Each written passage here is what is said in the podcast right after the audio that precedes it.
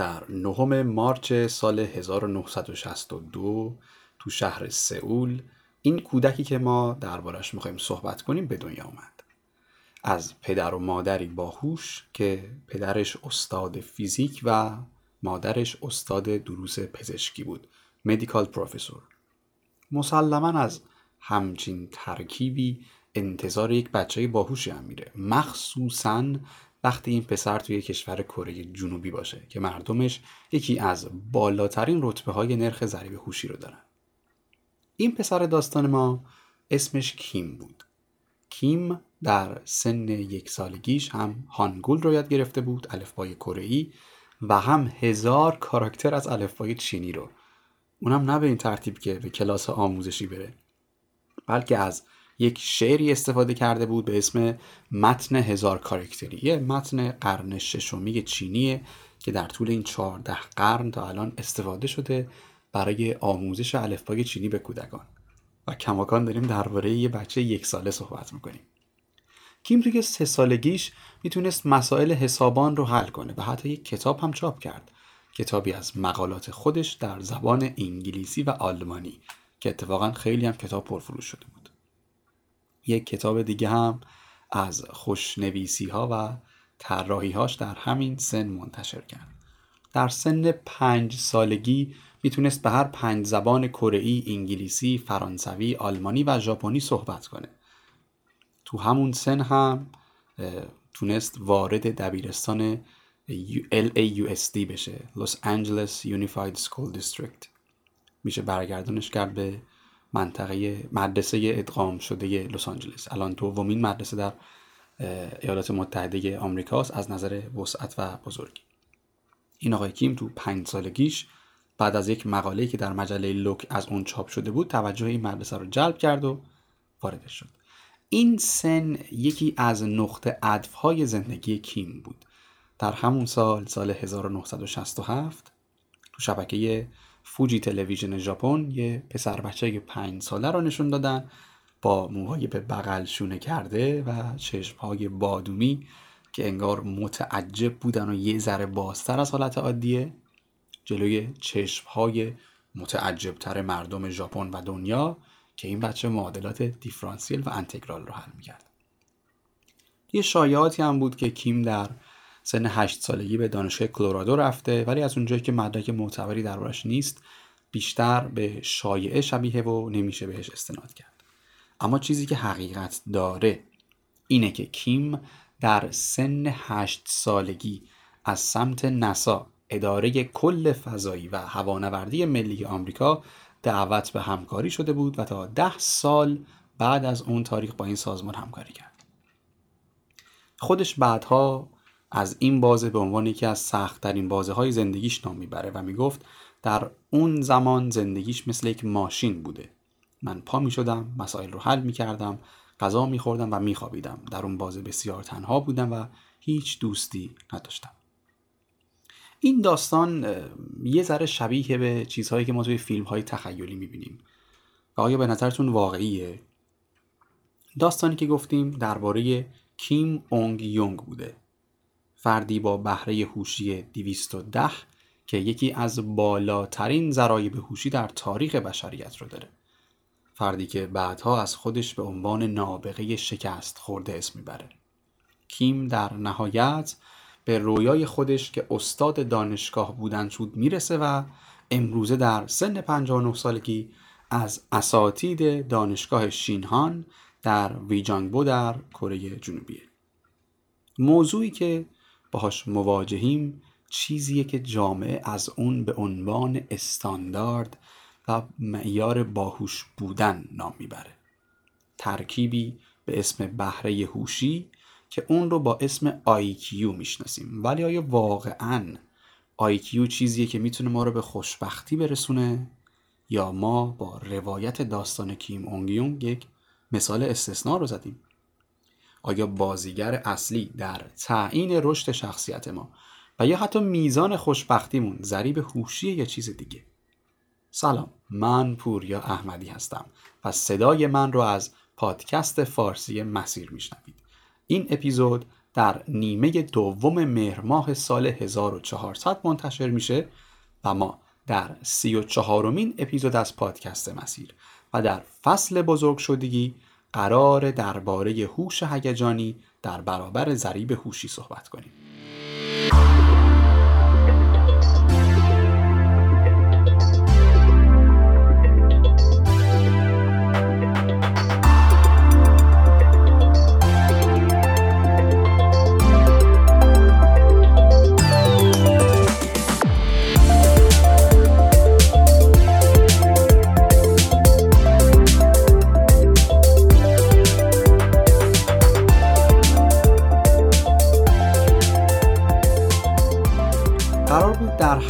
اپیزود از فصل بزرگ شدگی یک کسب و کاری رو معرفی کنیم.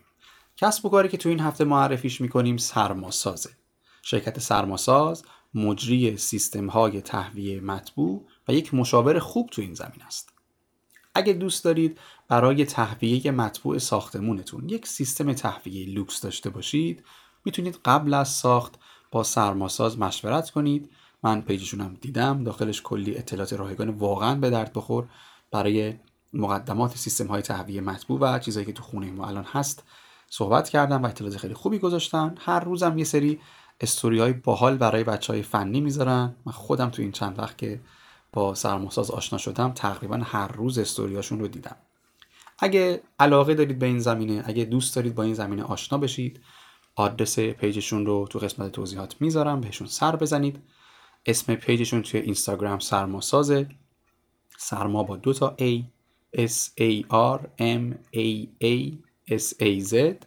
کسب و کار این هفته سرماساز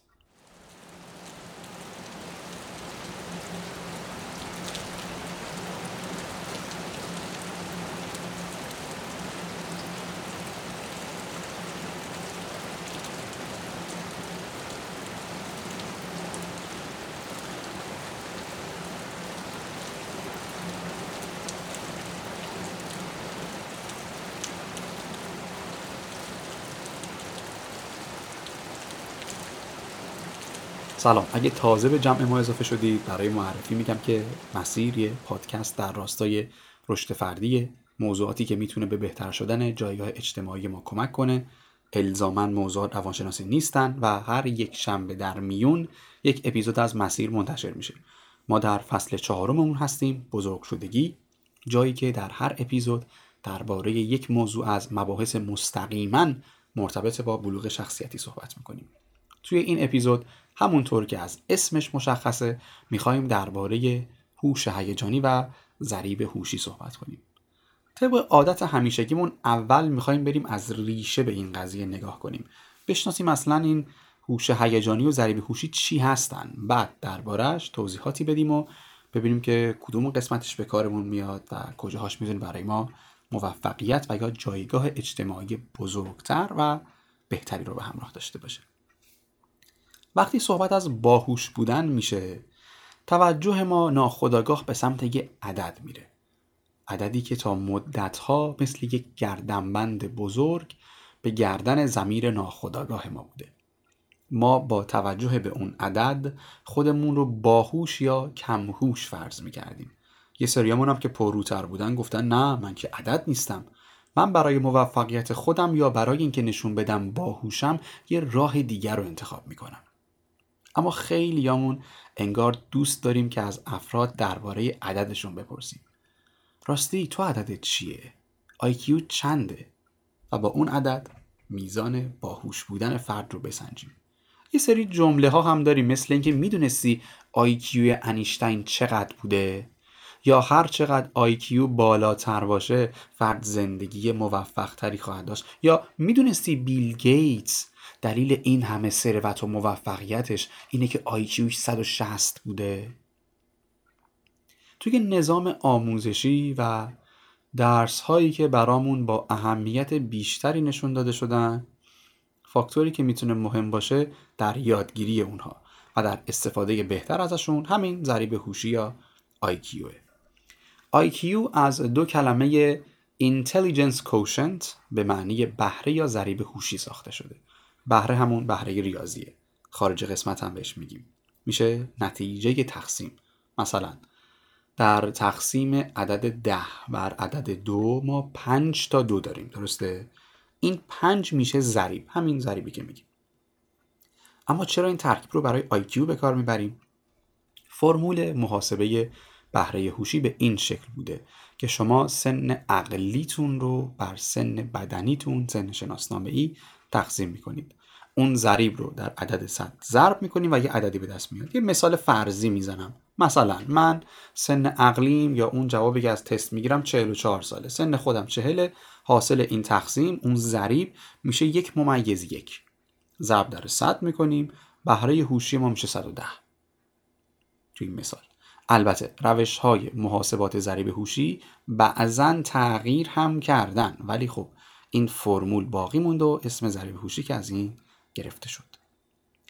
یکی از مهمترین ریشه ها برای اینکه فکر می‌کنیم آدم هایی که ضریب هوشی بالاتری دارن موفق هستن و خیلی اوقات سعی می‌کنیم موفقیت افراد رو با ضریب هوشیشون بسنجیم ریشه در همین دروسی داره که توی مدارس بهمون یاد میدن. مهمترینش هم می‌تونه ریاضی و درس های مرتبط با اون باشه که مستقیما توانایی در این درس ها به میزان IQ ربط پیدا می‌کنه. اما حالا داشتن IQ بالا یا پایین بودنش تو چه زمینه هایی می‌تونه تاثیر بذاره جدای از درس؟ قسمت بزرگی از IQ سر و کارش با منطقه. حل مسائل و مخصوصا مسائل عددی یا محاسباتی. توانایی منطقی فکر کردن یا همون استدلال درست نتیجه گیری درست و توانایی وصل کردن اطلاعات ورودی مغز به حافظه و به قسمت پردازش اطلاعاتمون. یعنی به زبان ساده تر. کسی که از بهره هوش بالاتری برخورداره توانایی پردازش اطلاعاتش سرعت بالاتری داره. کسانی که ضریب هوشیشون بالاتره معمولا توی مباحث درسی و دانشگاهی کمتر به مشکل برمیخورن. در کنار اینها. به خاطر همون قضیه پردازشی سریعتر اطلاعات و دسترسی راحتتر اطلاعات به حافظه سرعت یادگیری هم یه رابطه مستقیم با ضریب هوشی داره. یعنی هرچی ضریب هوشی بالاتر باشه سرعت یادگیری هم بالاتره. زودتر یاد می‌گیریم اصطلاحا. چیزی که باید درباره ضریب هوشی بدونیم اینه که این عدد و این پدیده در گذر زمان تغییر می‌کنه. ما در یک سری از رفتارها بهتر میشیم و در یک سری از رفتارها ضعیفتر. بر طبق سبک زندگیمون برخی از رفتارها و عادتهامون رو تقویت می‌کنیم و برخی از اونها رو تضعیف. پیشتر این فکر می‌شد که ما در ایام جوانی در اوج هوشمندی هستیم و بالاترین بهره هوشی در این سنین تجربه میشه.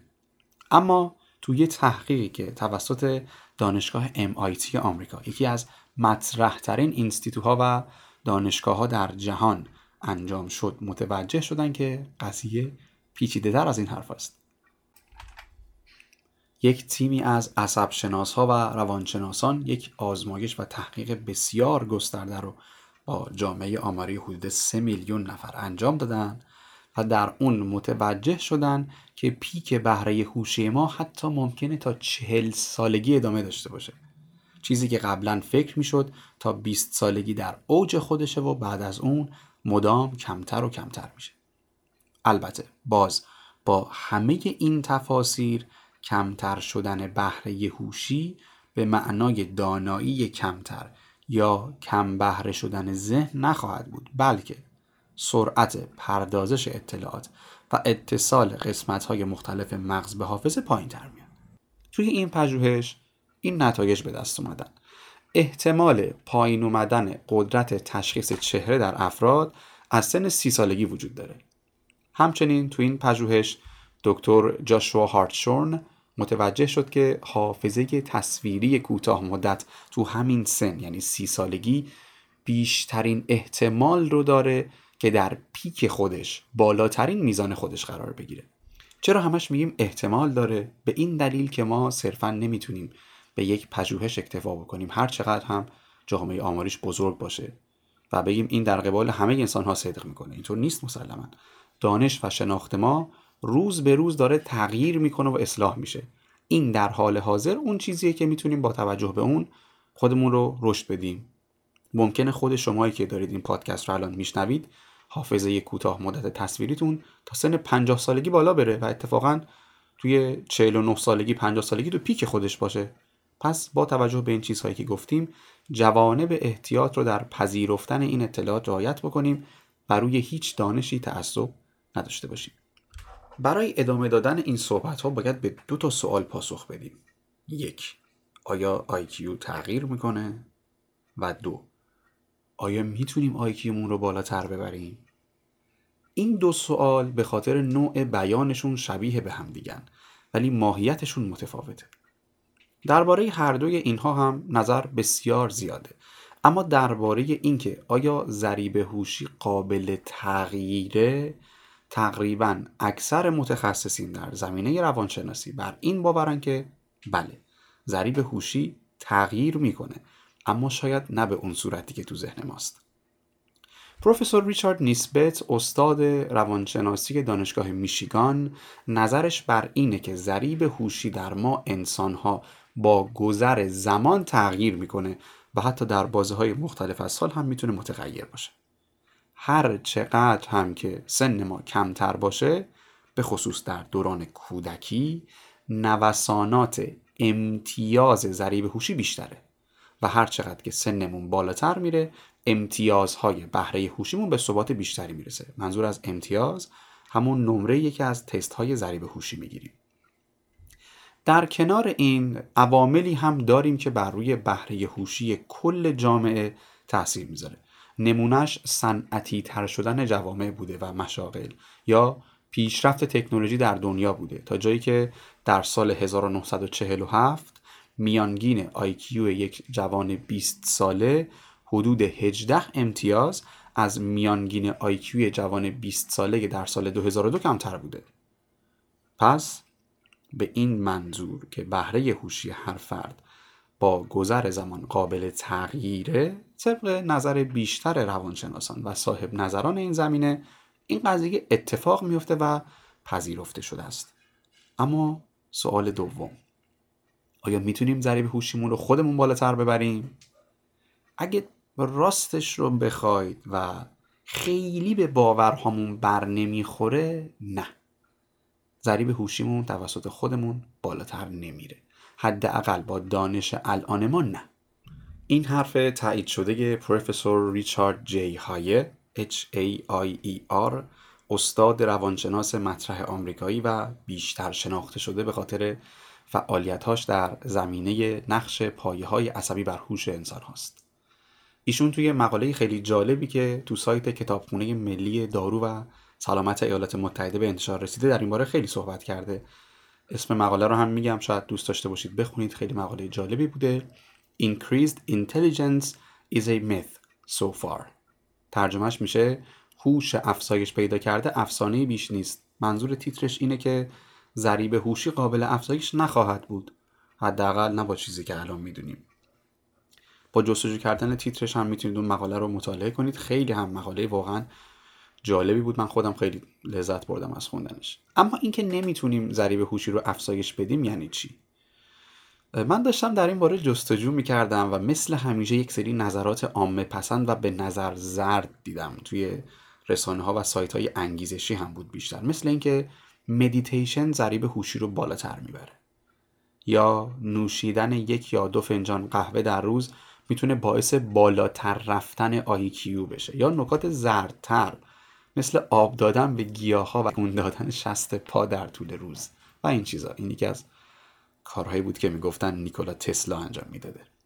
اما حقیقتی که وجود داره اینه که ما نمی‌تونیم ضریب هوشیمون رو افزایش بدیم. ولی می‌تونیم تمرکزمون رو در سمتی بیشتر و در سمتی کمتر کنیم. یعنی اگه من می‌خوام مثلا در مسائل محاسباتی قوی تر بشم با تمرین روزانه در این زمینه. با حل مسائل ریاضی می‌تونم سرعت و عمل کردم رو بهبود بدم. یا اگه می‌خوام در نتیجه گیری و حل مسائل سرعت بیشتری داشته باشم شاید با یاد گرفتن انواع استدلال و طرز تفکر منطقی بتونم این رفتار رو تقویت کنم. ما می‌تونیم با این رفتارها دقیقا اون چیزی که می‌خوایم رو به دست بیاریم. اما این به معنای بالاتر رفتن ضریب هوشی نیست. این سوالی که مطرح میشه اینه اگه من اون چیزی که می‌خوام رو بتونم به دست بیارم خب چه اهمیتی باید برام داشته باشه که ضریب هوشیم بالاتر بره یا نره؟ اینو خطاب به کسایی میگم که بعد از شنیدن این جملات بیرن سری تست ضریب هوشی بدن و خودشون رو سرزنش کنن یا به خودشون مغرور بشن. طبق آمارهای جهانی هم یه سری بزنیم به کشور عزیزمون. میانگین ضریب هوشی مردم ایران امتیاز 84 رو داره. این یعنی ما به طور مشترک با 19 کشور دیگه که همین امتیاز رو دارن در رتبه 23 جدول ضریب هوشی دنیا قرار داریم. اگه هم براتون جالب باشه که اگه مشترک محسوب نکنیم کدوم رتبه لحاظ میشیم باید بگم در حدود 98 کشور بررسی شده ما رتبه 64 رو داریم. نمی‌خوام بگم رتبه 84 در چه رنجی قرار می‌گیره ولی بدونید تو محدوده دقیقا در آستانه پایین متوسط بودنه.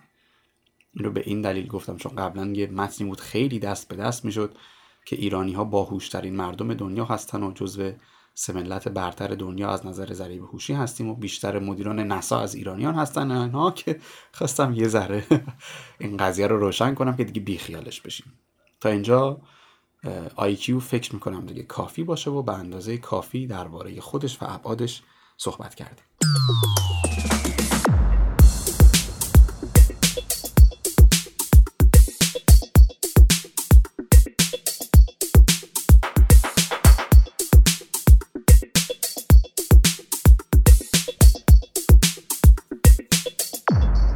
در کنار ضریب هوشی چیزی که ما شاید خیلی بهش تو این سالها توجه نکردیم و نشناختیمش بهره احساسیه یا با اون اسمی که بیشتر شنیدیمش هوش هیجانی. EQ از دو واژه Emotional Quotient به معنای بهره یا ضریب احساسی ساخته شده. دلیل به کار رفتن کلمه بهره یا ضریب هم مثل ضریب هوشی به این دلیل که هوش هیجانی هم از یک سری محاسبات و تست ها به دست میاد. یه سری علمان هایی داره که تعیین کردن هوش هیجانی با اونهاست و با توجه به اونها یا کار کردن بر روی اونها فرد می‌تونه هوش هیجانی خودش رو بالاتر ببره. من وقتی داشتم میخوندم درباره این دو موضوع و رفرنس ها و مقالات رو می‌دیدم به نظرم اومد که چه بهتر می‌شد اگه ما همون معنی ضریب احساسی رو به کار میبردیم تا هوش هیجانی. دلیلم هم برای این حرف تعریف EQه ضریب احساسی یا همون هوش هیجانی به توانایی فهمیدن به کار بردن و استفاده از احساساتمونه. حالا به منظور کاهش استرس به منظور ایجاد ارتباط موثر توانایی همدلی کردن با دیگران حل و فصل کردن بحثا حل مسائل و چالش و از این قبیل رفتارها. برای همین پیش خودم فکر کردم آیا واقعا واژه بهره احساسی یه ترجمه بهتری از هوش هیجانی نبود؟ ظاهرا از دید کسی که این اسم رو پیشنهاد کرد و اونایی که پذیرفتن نه. برخلاف ضریب هوشی که بیش از 100 سال از قدمت تست هاش میگذره اولین تست رسمیش تو سال 1912 در دانشگاه بریسلاو از کشور لهستان مطرح شد. هوش هیجانی یه مبحث جدید محسوب میشه. مطرح شدن موضوع هوش هیجانی به سال 1990 برمیگرده. حدود سی سال پیش. پس این موضوع باید خیلی عادی باشه که گستردگی هوش هیجانی به نسبت ضریب هوشی کمتر باشه. همینطور استاندارد و سنجش های ناهماهنگتری هم داشته باشه که داره. من خودم سنجش استاندارد و واحدی که اکثریت قبول داشته باشن رو ندیدم و به نسبت شناخت ما هم ازش منظور شناخت از چگونگیشه. به نسبت کمتر خواهد برای شناخت هوش هیجانی باید این چهار زمینه رو بشناسیم چون در اینها تعریف و مطرح میشه. Self awareness, social awareness, self management و relationship management.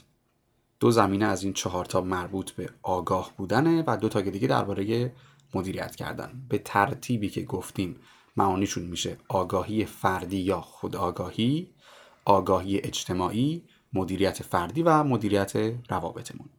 اینجا relationship الزاما به معنای emotional relationship یا روابط احساسی نیست منظور روابط با سایر آدم هاست. روابط بین فردی interpersonal relationship. ما تو فرهنگمون کلمه relationship رو اشتباها فقط به معنای رابطه عاشقانه می‌دونیم. بریم سراغ این چارتا که گفتیم. ببینیم هر کدوم چی هن ما دنبال چه کاربردهایی ازشون میگردیم و چطور تعریف میشن. منظور از self awareness یا خود آگاهی داشتن اعتماد به نفس داشتن آگاهی از حالات احساسی خودمون اینکه بدونیم رفتارهای ما چطور بر دیگران تاثیر می‌ذاره و یا کدوم رفتارهای ما به دیگران آسیب می‌زنه و در کنارش آگاه بودن از اینکه چطور دیگران می توانند بر حالات احساسی ما و احساسات ما تأثیر بذارن. فقط آگاهی. در سمت دیگه از نظر شخصی ما self management رو داریم یا مدیریت خودمون. برای اینکه بتونیم احساسات مخرب یا احساساتی که ما رو دگرگون می‌کنه حالات ما رو زیر و رو می‌کنه رو کنترل کنیم. این یک توانایی یک مهارته که با تمرین کردن و دونستن یک سری نکات قابل انجامه. من خیلی دوست دارم درباره این self management بیشتر صحبت کنم. واقعا حیف که این اپیزود مهلت و فرصت کافی برای این کار رو به من نمیده. ولی حتما حتما درباره مدیریت فردی و زیر موضوعاتش بسیار زیاد صحبت خواهیم کرد. چیز دیگه که تو این زمینه مطرح میشه توانایی اداره کردن تغییراته. اینکه ما چقدر بتونیم در برابر یک تغییر حالا چه بیرونی چه درونی انعطاف پذیر باشیم. زمینه دیگری که در همین قسمت رفتار کردن بر طبق ارزش های خودمونه. یعنی ارزش هامون رو ارزش های فردیمون رو به خاطر یک سری مسائل یا منافع زیر پا نذاریم و از بین نبریمشون. چقدر می‌تونیم این رو کنترل کنیم؟ اصطلاحا رفتار حاوی درویی نداشته باشیم. این مسئله فقرش توی کشور ما خیلی پررنگه ها. واقعا کم نیستن آدم هایی که زندگیشون کارهاشون رفتارهاشون بر طبق ارزشهاشون نیست. تو محیط کار توی محیط دوستها تو سطح جامعه خیلی زیاد می‌بینیم. دو مورد دیگه هم که خیلی رایج بود یکی فکر کردن قبل از رفتار کردن یا صحبت کردن بوده و مورد بعدی هم که خیلی مهم بود دنبال کردن اهداف و پایبندی به برنامه ریزی ها با توجه به وجود موانع و سختی هاست که کل این تعریف رو میشه در یک واژه دیسیپلین هم جا داد کار درست رو انجام بدی حتی اگه دلت نخواد این چند موضوعی که مطرح شد زمینه های واقعا مهمی تو زندگی هستن ها. طوری که اگه هر کدومشون ضعف داشته باشه تقریبا توی تمام قسمت های زندگی ما یک سنگینی و یک فشاری پیدا میشه انگار در کل طول روز ما یه کمبود انرژی رو داریم.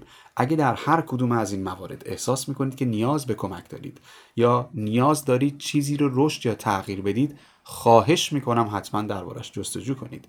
حتما تمرین کنید براش. همین امروز که این اپیزود رو میشنوید این کار رو انجام بدید. ما در این باره بسیار صحبت خواهیم کرد ولی تا اون موقع صبر نکنید. خب بعد از این دو می‌رسیم به آگاهی اجتماعی social awareness. برای آگاهی اجتماعی کلمه تعریف می‌کنن همدلی.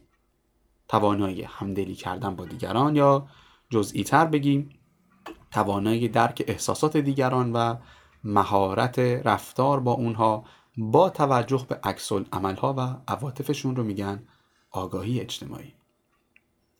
در کنارش چند تا موضوع دیگه هم هست که خیلی مهمن مثلا اینکه بتونیم خودمون رو با یه فضایی هماهنگ کنیم وقتی وارد یک جمعی میشیم چطور بتونیم با اونها رفتار متقابل مناسب داشته باشیم یا موضوع دیگه اهمیت دادن به وضعیتیه که یک فرد در اون قرار داره.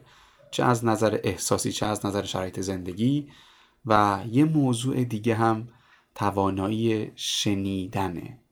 درست شنیدنه. شنیدن فعال. تو صفحه اینستاگرام اگه یادتون باشه صحبت کرده بودیم درباره توانایی شنیدن فعال.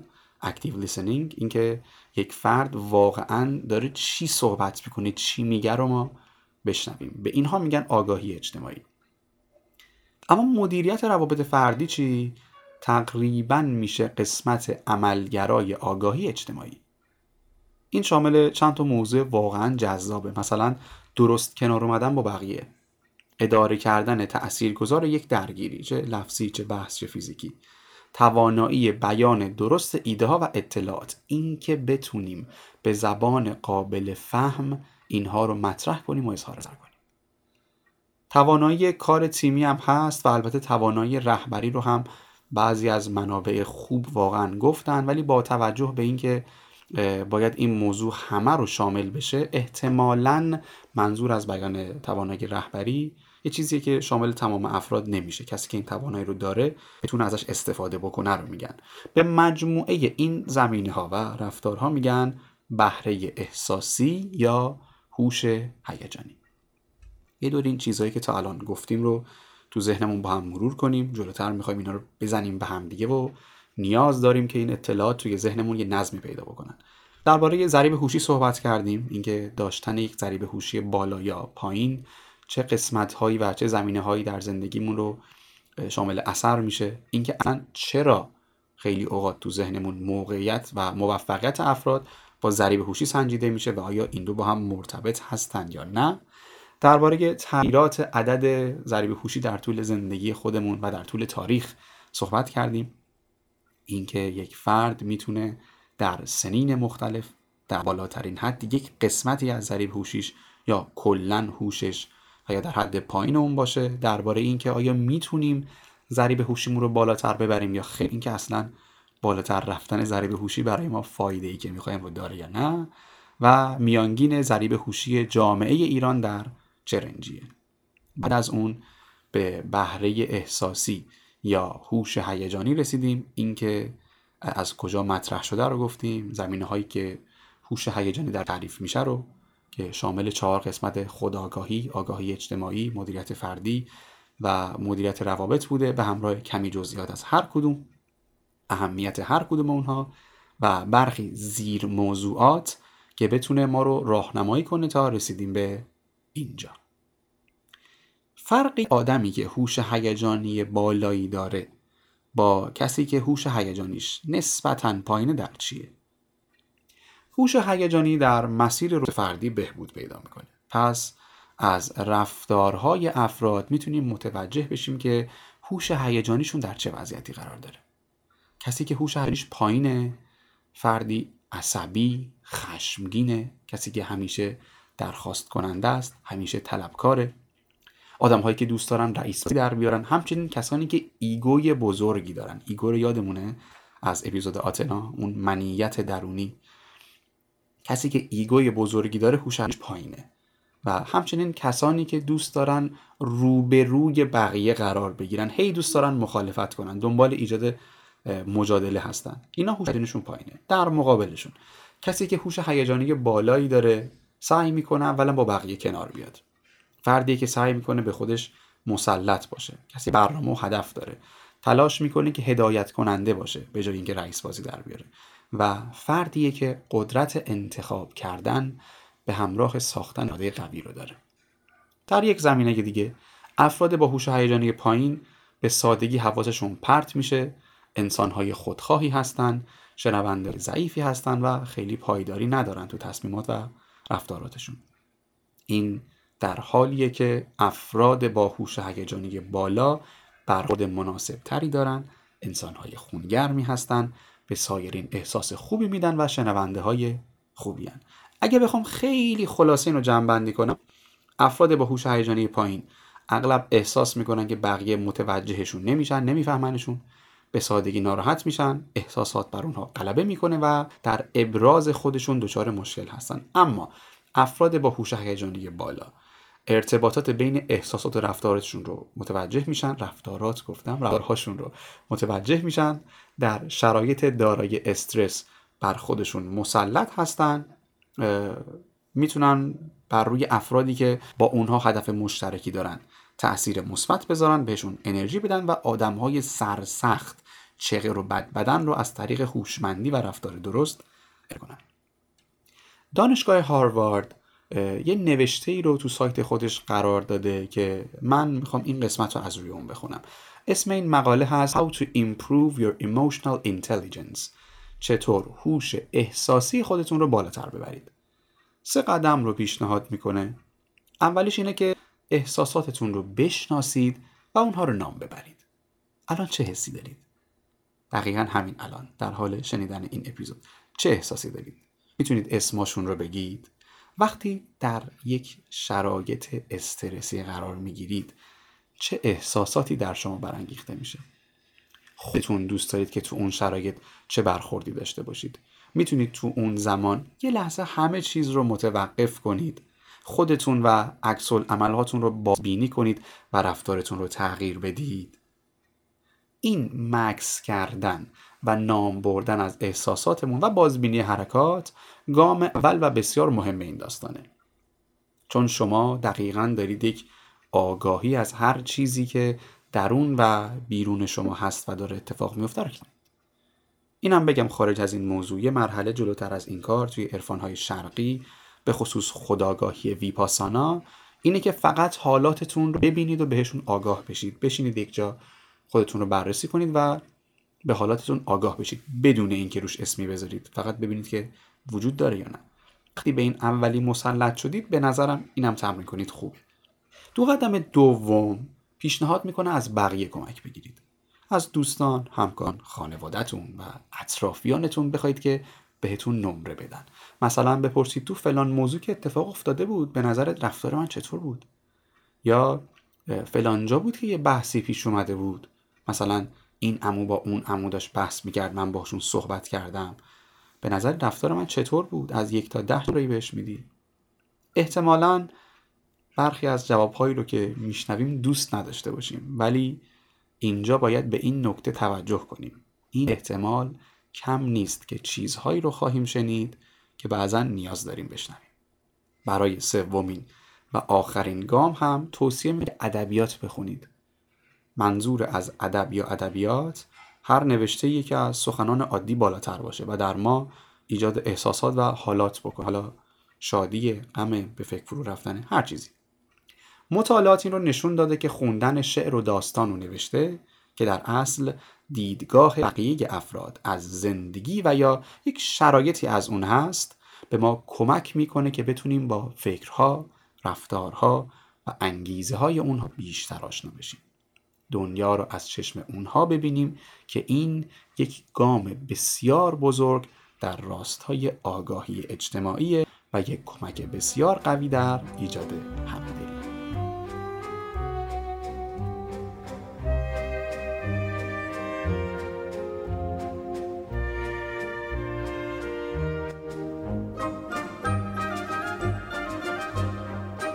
ما الان شناخت خوبی نسبت به IQ و EQ داریم. می‌دونیم که IQ یا بهره هوشی بیشتر در زمینه پیدا کردن روابط منطقی بین اتفاقات و پدیده هاست درباره سریعتر یاد گرفتن یا سریعتر تحلیل کردن اطلاعات الزاما دلیل و عامل موفقیت نیست و به هیچ وجه به معنای انسانی بهتر بودن نیست. نمونه هم زیاد داریم افراد با بهره هوشی بالا که در روابط اجتماعی هیچ حرفی برای گفتن ندارن. IQ قابل ارتقا و افزایش به وسیله تمرینات نیست. حداقل نه با دانش الان ما ولی می‌تونیم اون توانایی که داریم رو روی چند رفتار متمرکزتر کنیم و اونها رو با کیفیت بالاتری انجام بدیم. همزمان که اولویت چند رفتار دیگر رو کمتر می‌کنیم. در دست دیگه EQ رو داریم. بهره احساسی. می‌دونیم که درباره مدیریت خودمون و احساساتمونه. درباره آگاهی پیدا کردن به احساسات خودمون و دیگرانه و چطور این موضوع رو به همدیگه ربط بدیم و رفتار متناسب و درست رو در قبال این احساسات و آگاهی ها داشته باشیم کدوم برای موفقیت بیشتر لازم؟ ضریب هوشی یا بهره احساسی؟ در اصل چیزی که بدیه با توجه به شناختی که الان نسبت به این دو داریم هر دوی اینها در کنار هم می‌تونن برای ما موفقیت رو به بیارن اما کدوم تاثیر بیشتری خواهد داشت. وقتی ما بخوایم یک کاری رو راه بندازیم یا جای شروع به کار کنیم این ضریب هوشیه که شروع اون کار یا استخدام ما رو انجام میده.